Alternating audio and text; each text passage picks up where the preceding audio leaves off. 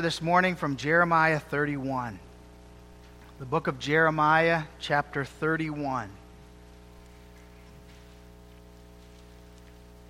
We'll read the first 34 verses of the chapter, and we do so in connection with Lord's Day 33, which speaks of the true conversion of man. We hear the inspired word of God. At the same time, saith the Lord, will I be the God of all the families of Israel, and they shall be my people.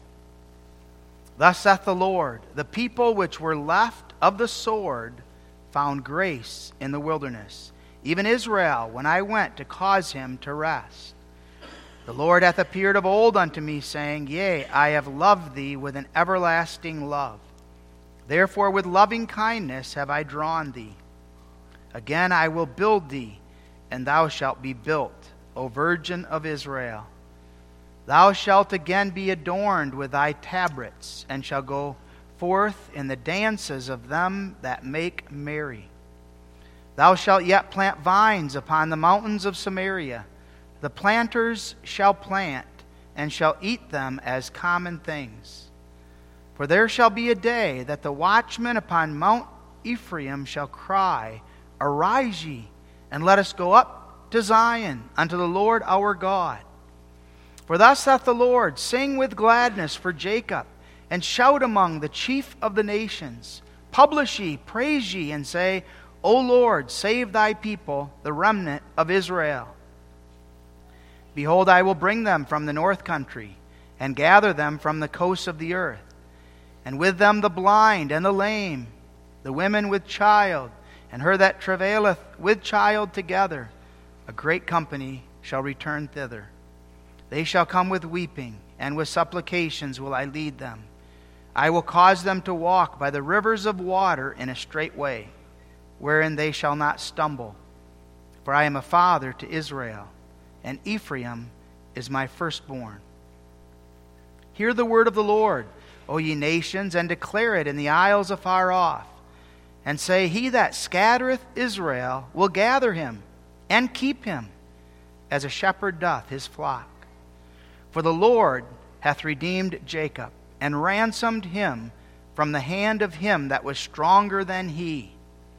Therefore they shall come and sing in the height of Zion, and shall flow together to the goodness of the Lord, for wheat and for wine and for oil, and for the young of the flock and of the herd and their soul shall be as a watered garden, and they shall not sorrow any more at all. Then shall the virgin rejoice in the dance, both young men and old together. For I will turn their mourning into joy, and will comfort them, and make them rejoice from their sorrow. And I will satiate the soul of the priests with fatness, and my people shall be satisfied with my goodness saith the Lord. Thus saith the Lord, a voice was heard in Ramah, lamentation and bitter weeping. Rahel, weeping for her children, refused to be comforted for her children, because they were not. Thus saith the Lord, refrain thy voice from weeping, and thine eyes from tears. For thy work shall be rewarded, saith the Lord, and they shall come again from the land of the enemy. And there is hope in thine end, saith the Lord, that thy children shall come again to their own border. I have surely heard Ephraim bemoaning himself thus Thou hast chastised me, and I was chastised, as a bullock unaccustomed to the yoke. Turn thou me, and I shall be turned, for thou art the Lord my God. Surely after that I was turned, I repented. And after that I was instructed, I smote upon my thigh. I was ashamed, yea, even confounded, because I did bear the reproach of my youth. Is Ephraim my dear son? Is he a pleasant child? For since I spake against him, I do earnestly remember him still. Therefore my bowels are troubled for him. I will surely have mercy upon him, saith the Lord. Set thee up waymarks, make thee high heaps Set thine heart toward the highway, even the way which thou wentest. Turn again, O Virgin of Israel, turn again to these thy cities. How long wilt, go, wilt thou go about, O thou backsliding daughter? For the Lord hath created a new thing in the earth. A woman shall compass a man. Thus saith the Lord of hosts, the God of Israel As yet they shall use this speech in the land of Judah and in the cities thereof, when I shall bring again their captivity. The Lord bless thee, O habitation of justice and mountain of holiness. And there shall dwell in Judah itself and in all the cities thereof together husbandmen, and they that go forth with flocks. For I have satiated the weary soul, and I have replenished every sorrowful soul. Upon this I awaked and beheld, and my sleep was sweet unto me. Behold, the days come, saith the Lord, that I will sow the house of Israel and the house of Judah with the seed of man and with the seed of beast and it shall come to pass that, like as I have watched over them to pluck up and to break down, and to throw down and to destroy and to afflict, so will I watch over them to build and to plant, saith the Lord. In those days they shall say no more, The fathers have eaten a sour grape, and the children's teeth are set on edge. But every one shall die for his own iniquity. Every man that eateth the sour grape, his teeth shall be set on edge. Behold, the days come, saith the Lord, that I will make a new covenant with the house of Israel and with the house of Judah. Not according to the covenant that I made with their fathers in the day that I took them by the hand to bring them out of the land of Egypt, which my covenant they broke, although I was an husband unto them, saith the Lord. But this shall be the covenant that I will make with the house of Israel. After those days, saith the Lord, I will put my law in their inward parts, and write it on their hearts, and will be their God, and they shall be my people. And they shall teach no more every man his neighbor and every man his brother, saying, Know the Lord, for they shall all know me, from the least of them unto the greatest of them, saith the Lord. For I will forgive their iniquity, and I will remember their sin no more. We read that far.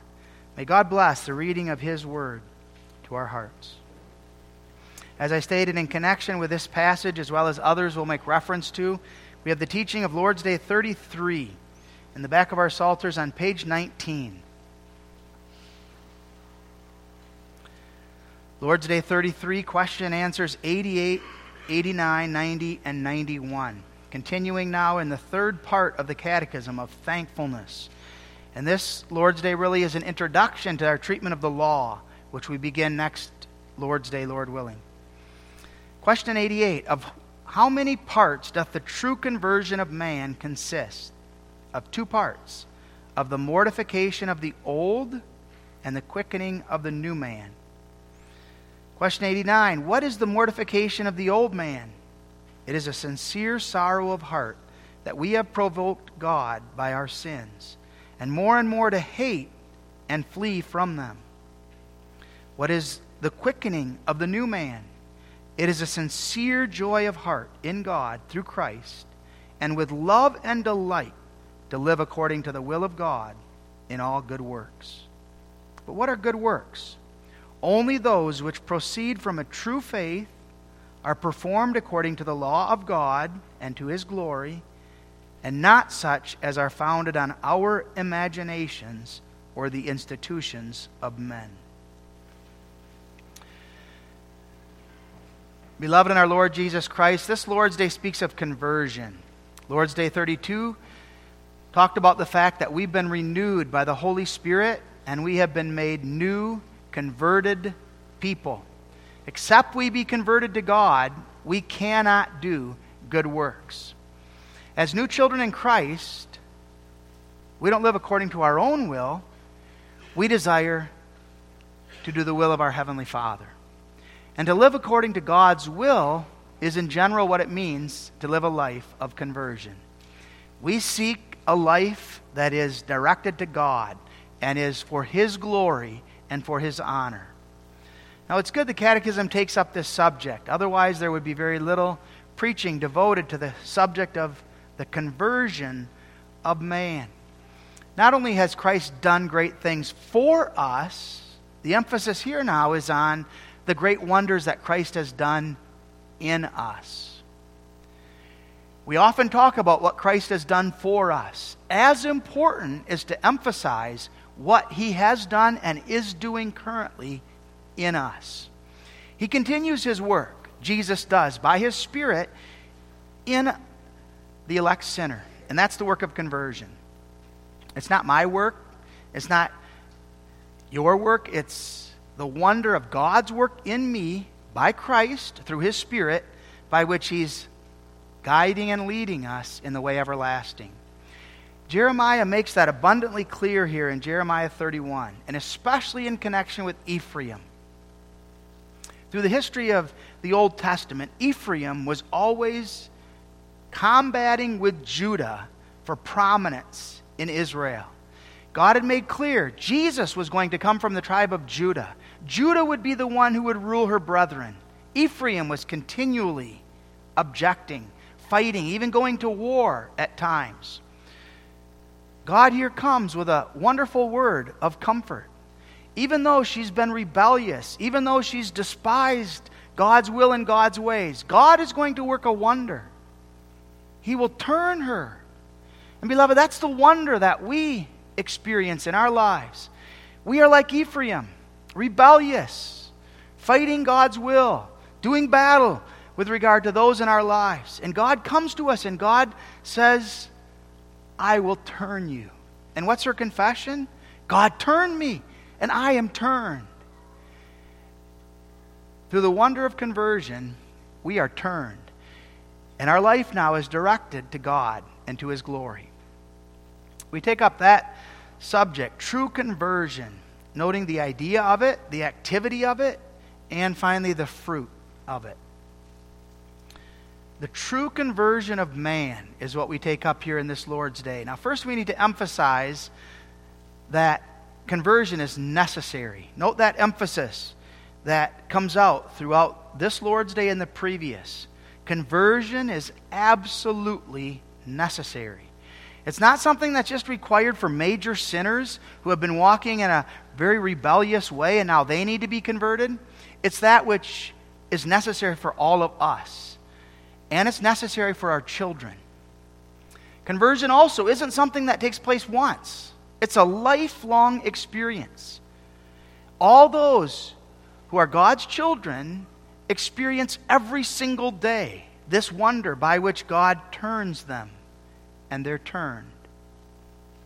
Now, what's the possibility of it? Regeneration. Regeneration is the root of conversion. And the only possibility of our being converted is that Jehovah God has worked new life in our hearts. And it's important for us to understand that. What is regeneration? Regeneration is the wonder by which the Holy Spirit gives to the dead, elect sinner life. He takes that sinner and unites him to Christ. And the result now is that we live out of Christ. We're not our own, we belong to Him. The life that we live isn't our own life, it's Christ's life that's living within us. With regard to that wonder, we confess this is all God's work. It's something that we're entirely passive with regard to.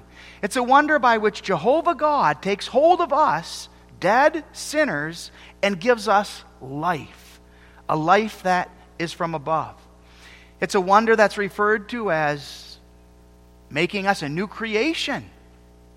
We are new creatures in Christ. And it's necessary because of who we are by nature. We're dead, spiritually dead. And as those who are spiritually dead, the only possibility of our salvation is that we are given life, a life that's from above.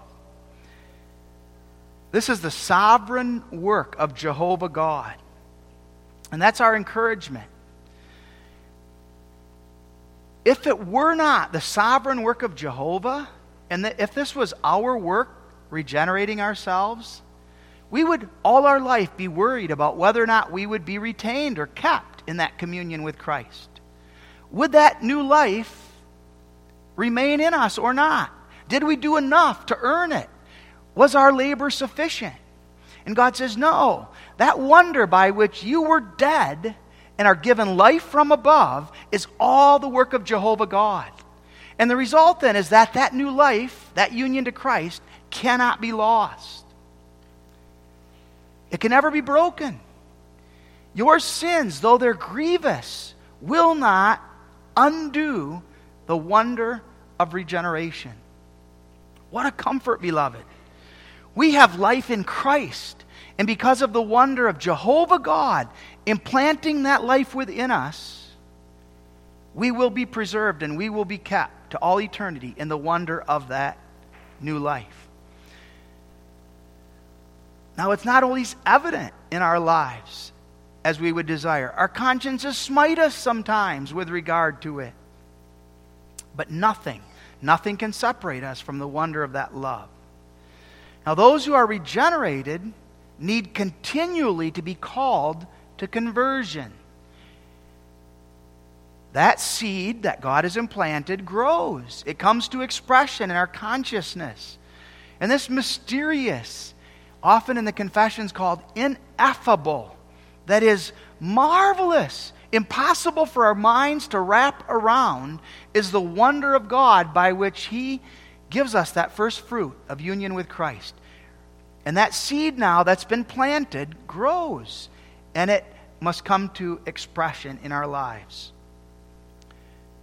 Called to conversion, we respond.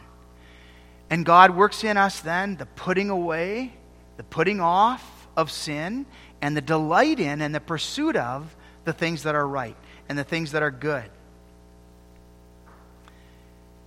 That call to conversion in no way implies that man can convert himself. We understand that. This is God's work.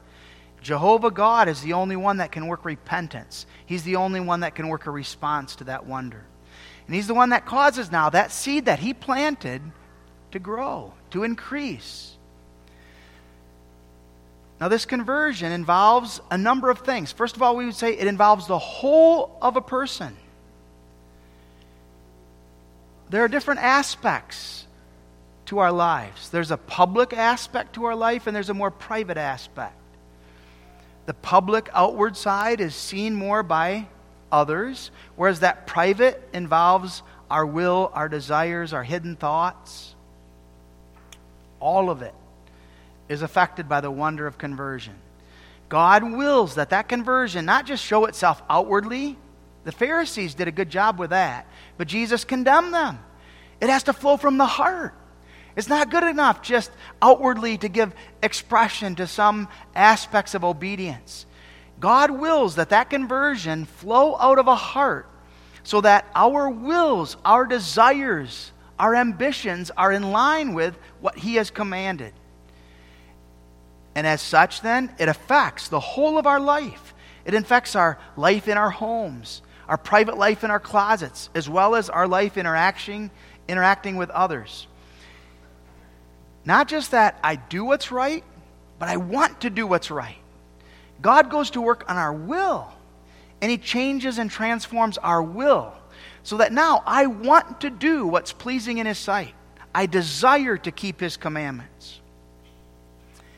And from that perspective, then, the true conversion of a man has to do with, again, his heart. A change of thought, a change of perspective, a transformation by which God has given us new hearts. Hearts that love Him.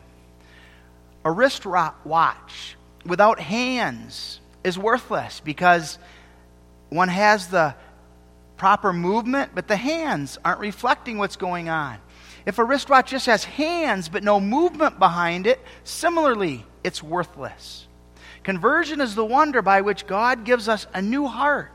And now, flowing out of that heart is practical transformation of life and walk. The whole of the person affected. Isaiah 55, verse 7 Let the wicked forsake his way, and the unrighteous man his thoughts, and let him return unto the Lord. But this conversion not only involves the whole of life, it involves every aspect of our walk and our conduct. It involves what takes place at church, it takes place what takes place in our home. Someone may be a faithful churchgoer, but a tyrant of a husband. Another might be someone who goes to church and shows themselves upright, but is a dishonest business person. true conversion then is not evident. That true conversion extends through one's whole being and one's whole life. When we're children, when we're young people, when we're young adults, when we're older saints. So that it's that which not only affects the whole of our being, it affects the whole of our trajectory in life. We never get to the point where we say, I'm converted. And so now conversion is no longer necessary in my life. That turning is constantly taking place in our lives. Now, God works the beginning of that wonder in different ways. Some suddenly experience a tr- dramatic conversion experience, like as Paul did on the road to Damascus. For others, it's more gradual as God regenerates in infancy and as He brings us up and we learn to pray and we learn to memorize Scripture. And there's that steady growth, that steady development, so that we look back and we don't identify any event or any time when something dramatic occurred. What's important is not that we look back and identify the time of our conversion or when it is that we were transformed. What's important is that we're living now a life of conversion. That I am walking in a manner that reflects the fact that I know my sin. I'm fleeing from it. I'm pursuing the will of God. And we confess this is a wonder by which I have a new beginning, but that new beginning is never finished until God takes me to glory. Never do we get to a point where we've, so to speak, attained. Never can I get to a point where I say, I don't have to pray anymore, lead me not into temptation. I don't have to pray, deliver me from evil. Constantly, my whole life long, I'm being tempted and I'm having to pray that prayer because God implants that new life within a depraved nature. And my nature remains depraved until I die. We would say that the necessity of daily conversion is no lesser as we grow in grace. Always, that old man of sin is present. And that old man of sin is trying to gain back the dominion that he desires. And so that new man has to continually be watching, praying, fighting that good fight over against the powers of darkness. What is that conversion then? That conversion is such that God daily brings to our consciousness our sin. We've walked somewhere we ought not have walked. We've thought thoughts we shouldn't have had. And God now turns us. He calls us to turn, to repent. And that's what repentance is to turn away from that sin and now to walk in the pursuit of His will. We would never do this of ourselves. But God works in us by His Spirit that wonder. He uses His Word, He uses admonitions, He uses parents, He uses office bearers. God makes use of many means in our lives as Jehovah God ultimately, by His Word and by His Spirit, is accomplishing that transformation. And He moves us so that walking in the way of sin, we lied. We didn't tell the truth to our parents. We cheated. And now we're smitten with guilt. And so we turn. But that's not good enough. We need to turn and we need to now do what's right. We need to make things right. We say, I'm sorry. We confess our sin and we're assured of forgiveness. John Calvin described the process this way As this restoration is not finished in a moment, in a year, or a day, but God abolishes the corruption of the flesh in his elect by a continual, yes, sometimes slow advance.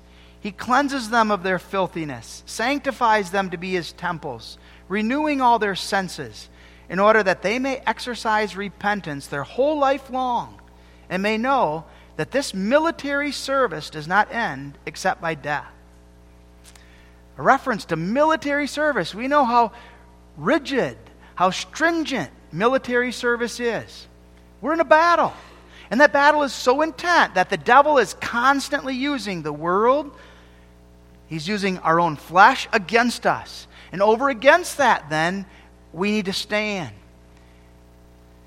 Now, God made Ephraim aware of this. And that's the striking context here of Jeremiah 31. Ephraim had done nothing to make himself worthy of God's fellowship or God's communion. As a matter of fact, Ephraim, throughout his history as a tribe in Israel, had done everything to demonstrate they were not worthy. They were rebellious. Constantly, they were rebelling against God. God would raise up faithful leaders. Ephraim would be jealous. Why didn't you invite us to battle? Why didn't you call upon us to assist? Instead of rejoicing in the wonder works that God was working, Ephraim was always complaining. Ephraim always wanted more honor, wanted a greater position of prominence. And Ephraim, throughout, failed again and again to maintain obedience and faithfulness before God. Ephraim deserved to be cast off as a tribe. Why would God continue to deal graciously with Ephraim? And yet, what did God do? This chapter speaks of a wonder by which God is chastising. Ephraim is comprised also of God's children. God has his elect among Ephraim. And therefore, God, in love, is chastening his Ephraim. And with loving correction, God is bringing Ephraim to confess their sin, to look to him for mercy, and to know the wonder of his grace and deliverance. God turned Ephraim to himself. God did so by a wonder of grace, so that Ephraim, now again, when we speak of Ephraim as a tribe, we're not speaking every single man, woman, and tr- child in Ephraim. We're using it as God does Israel as that which depicts now the spiritual seed within the tribe. God caused that Ephraim to confess their sin, to know their sin, to be sorrowful for it. And God showered his mercy upon this wayward son. Ephraim, who again and again was rebellious, again and again had failed to show any faithfulness, what did God do? God turned him, and he was turned.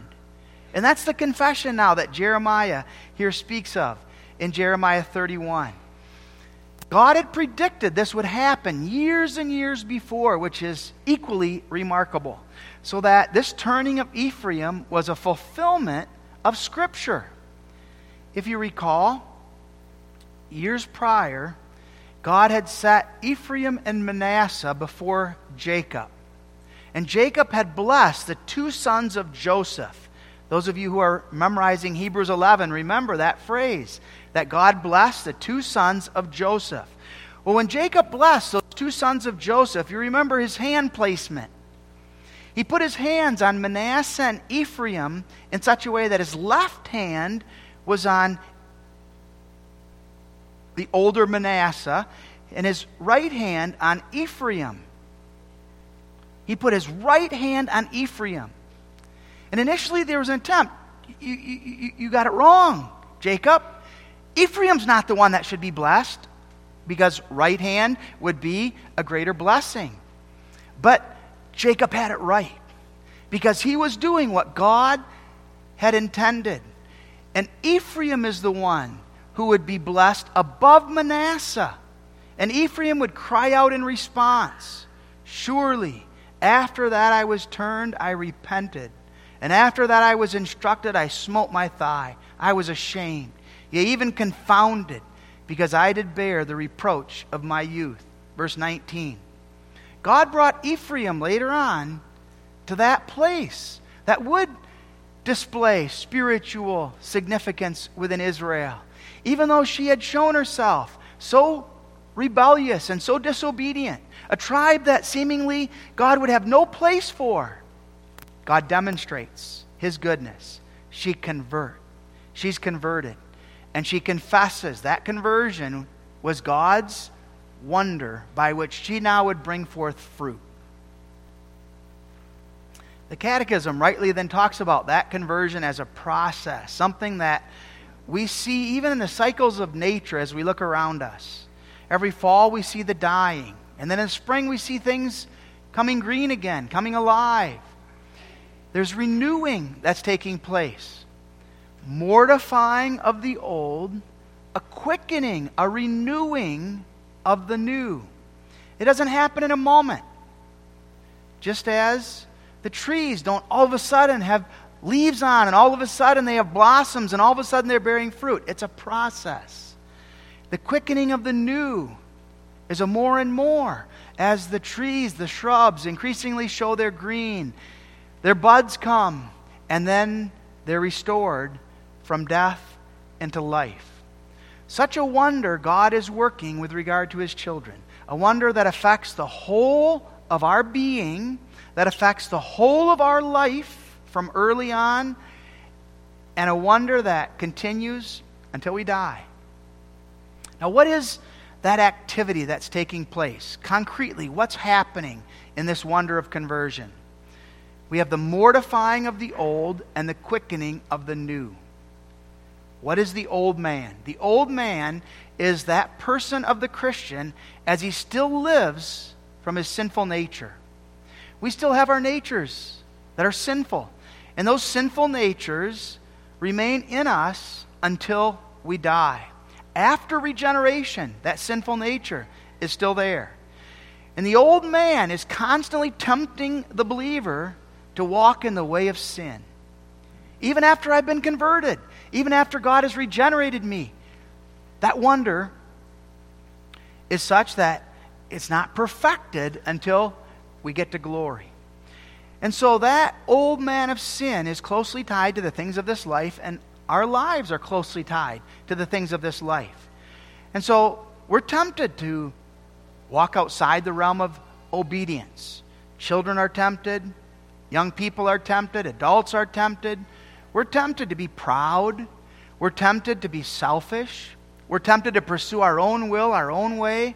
We're tempted to give in to the temptations of the world about us, to get drunk, dabble with the drugs of the world, get involved in all of the licentiousness and all the sinfulness, the coveting, the greed, the cheating, the stealing. We're tempted to get engaged in all of those sinful activities.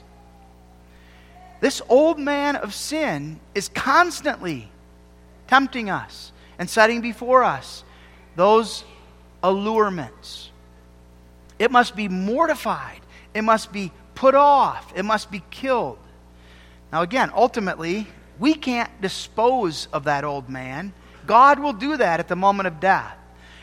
But we kill the old man, we mortify the old man by avoiding, by rejecting those influences, by saying no to those temptations, by turning away from them. And that's the calling that is spoken of here. And that's the wonder that Jehovah is working in our hearts and in our lives. Now, especially two ways are laid out here as to how that old man is crucified. First, we crucify the old man by being able to know our sin and to be sorry for it. That's a wonder of grace that I identify my sin, I know my sin, and I'm sorry for my sin. It's a sincere sorrow of heart that we have provoked God by our sins. We recognize our sins not as to the consequences of them merely, they affect me. I'm troubled because of it. That's not our main concern. Our main concern is I sinned against God. I have violated the will of my Almighty Heavenly Father against God. Think of David. Against thee, thee only have I sinned and done evil in thy sight. Psalm 51, verse 4. I recognize I'm a sinner and I'm sinful. It's not just that I do bad things, that bad is flowing out of a nature that's depraved and sinful. So that my thoughts and my actions have to constantly be brought back into check. I shouldn't think that way. I may think evil. And we constantly are reminded then of our sin and our sinfulness. And again, not just sin in general, specific sins, specific commandments that I violate, that I'm thinking evil when I ought not, that I'm saying things, I'm gossiping, I'm slandering, specific ways in which I am violating the will of my Heavenly Father. I know God's will, and I'm not keeping it. And we don't just pray then in general, forgive me of my great and many sins. We do that, but we pray specifically. My sin of doing this this morning, my sin of not doing this this morning. I'm convicted by the way in which I conducted myself today and the various ways in which I sinned against God and I sinned against my neighbor. And there's a true sorrow then that's evident, and I confess it. Now, it's easy to hate some sins, especially the sins of others. It's easy for us to see sin in others and to hate that. Much more difficult it is for me to hate the sin that looks alluring in my life, the sin that promises freedom, that promises liberty. To hate that sin when I know that hatred of that sin is going to cost something in my life. It's perhaps going to cost a friend, it's going to cost a price. When I see my sin in all its horror, I'm sorry. That's the wonder that God works. That's his work of conversion. I see it as sin against the Almighty God, and he works in us to confess it. But secondly, it's to hate and to flee. More and more to hate and to flee from them. This is a way that we demonstrate and that it's evident that we are sincere. God not only works in us to identify sin, He works in us that more and more we hate those sins. We realize how offensive they are to God. We realize the consequences of them in our lives. We see how disruptive them they are in relationships. And we hate that sin. We don't want to fall into it. And that's behind the prayer Deliver me from evil. I know the horror of evil. I do not want to be tempted. Keep me from temptation. And so that becomes the experience of our lives. We see our sin in all of its horror. Those old habits, those old qualities, we find ourselves falling back into them. We're grieved by it. We hate it. And now we pray for the grace to flee it, to fight it. We don't say sorry and then keep continuing in them. We hate them, we turn away from them by God's grace. That's the sanctification that God is working in our hearts. Now, beloved, do you hate sin? Do you despise that sin because it's sin against the Almighty God? And do you flee it? Tragically, in our day, people are more frightened of cancer than of sin. People try harder to maintain their own physical appearance with diet and exercise than they do to keep themselves from sin. We need to recognize sin for what it is. And we thank God for the sensitivity that He works in our hearts, giving unto us that new life, and that new life that directs us to our sin. That's the emphasis of the catechism here, and that's the emphasis throughout. I know my sin. Not the sins of others. That's not my focus. My focus is on myself, my sin before God. And it grieves me. It drives me to my knees in sincere sorrow. It causes me to cry out in agony. The knowledge of my sin makes me pray fervently Come, Lord Jesus, come quickly. I want Jesus to return again in order that I might know the wonder and the victory forever from that sinful nature. I'm in the family of God. I know his friendship and his fellowship. As we read in Jeremiah 31, I know the wonder by which Jehovah God has said to me, I will forgive their iniquity and I will remember their sin no more. And that shames me then when I continue to go back to those same sins. How thankful I should be. How I ought to be living to the glory and honor of God. And yet, I don't do it as I ought. We flee sin. But we flee sin for a purpose to more and more cling to God. And that's the quickening of the new man. Not just putting it off, but looking to God for grace and strength. And the new man is that aspect which is renewed after the image of Christ as it dwells within us. It's the new heart that God has given. So that Jehovah God has implanted a new heart within that sinful nature. And that new man is transformed according to the wonder of the power of regeneration and the work of the Spirit. God gives us not only to know my sin, He gives me to delight in what's right and to desire to do what's pleasing in His sight. That's the wonder of sanctification. And God is using means again in my life. He uses us as parents to teach our children no to sin and yes to what's right, to discipline them firmly, consistently, to direct them to that which is good. God makes use of friends. We encourage one another in the Lord, spouses, children, parents, so that together God works in us that sensitivity and that desire to do what's right. But ultimately, again, it's all His Word and His Spirit. This is God's work in our lives. As He's making me not only more sensitive to sin, but He makes me grow in my love and my devotion to Him. And I want to do what's pleasing in His sight. That new man testifies I'm a child of God. It works in me, Abba, Father. And it constrains me that the purpose of my life is not for me, it's for God and His glory. And as I increasingly stand before that wonder, I now want to live unto Him. I want to show forth His praise. Now, just as there's two ways that that old man is put off, there's two ways, the Catechism says, in which that new man is quickened. First, it's a sincere joy of heart in God through Christ. We love God in Jesus Christ. We realize the victory that He's given us. And out of love for Him, we want to do what's right in His eyes. There's a sincere joy that lives in our hearts the joy of salvation and the hope of everlasting life. And so it's a conscious willingness and desire then to put ourselves under the dominion of God's will, not our own. God's interested in why we do what we do. We do it with joy, we do it from the heart. We've been brought out of bondage, and now we seek to live unto Him. Joy in our salvation. But secondly, with love and delight to live according to the will of God in all good works. With love and delight, God stirs us up. We want to live unto Him.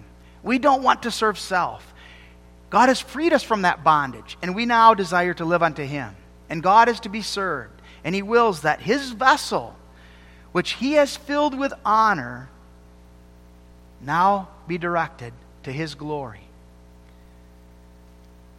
And so there's no apology then for reading the law every week as a church of Jesus Christ. That law is our delight. That law is at the heart of our daily conversion. God has taken that law and He's written it upon our heart. Verse 33 This shall be the covenant that I will make with the house of Israel. After those days, saith the Lord, I will put my law in their inward parts, and write it in their hearts, and will be their God, and they shall be my people. And they shall teach no more every man his neighbor and every man his brother, saying, Know the Lord, for they all shall know me.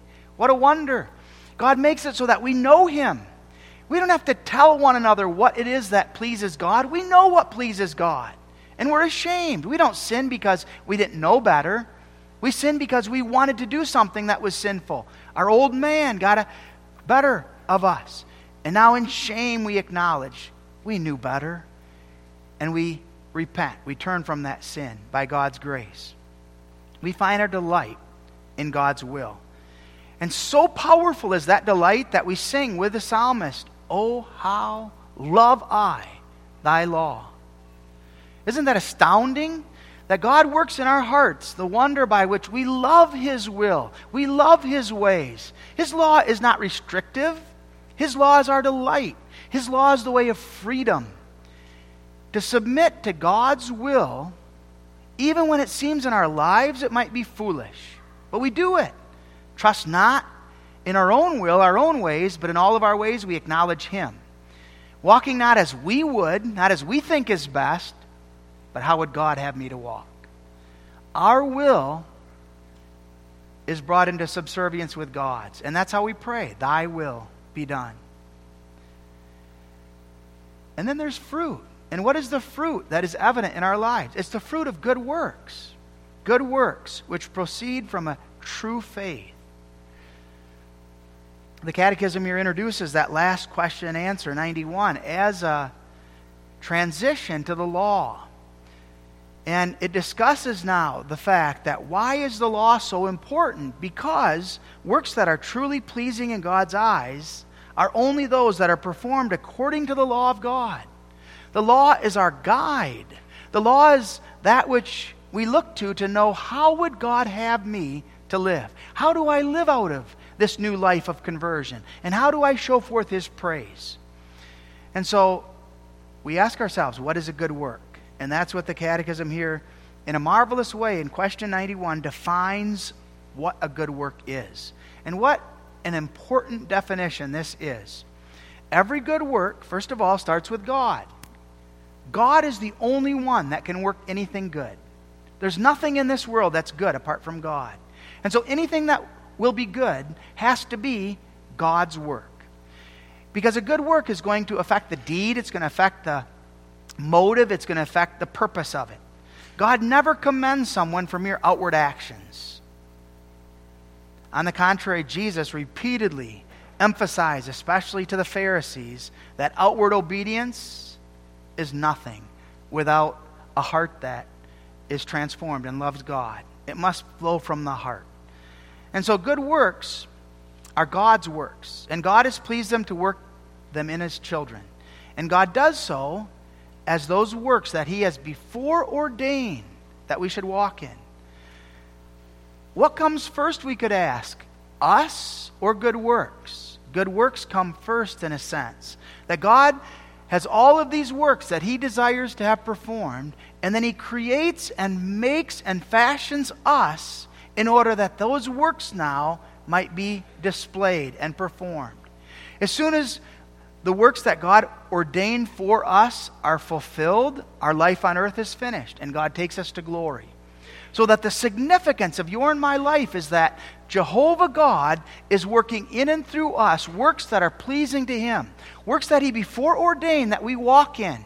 And until we've walked in all of those works and accomplished them, our life has purpose and significance here below. Sometimes we struggle as we get older to see significance in our life. Be assured of this God yet has works that He's working in and through your life.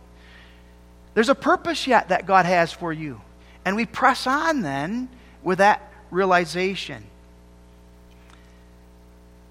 Now, the Catechism gives three requirements. First, they must be done from a true faith, and that is from a heart that's been renewed by God.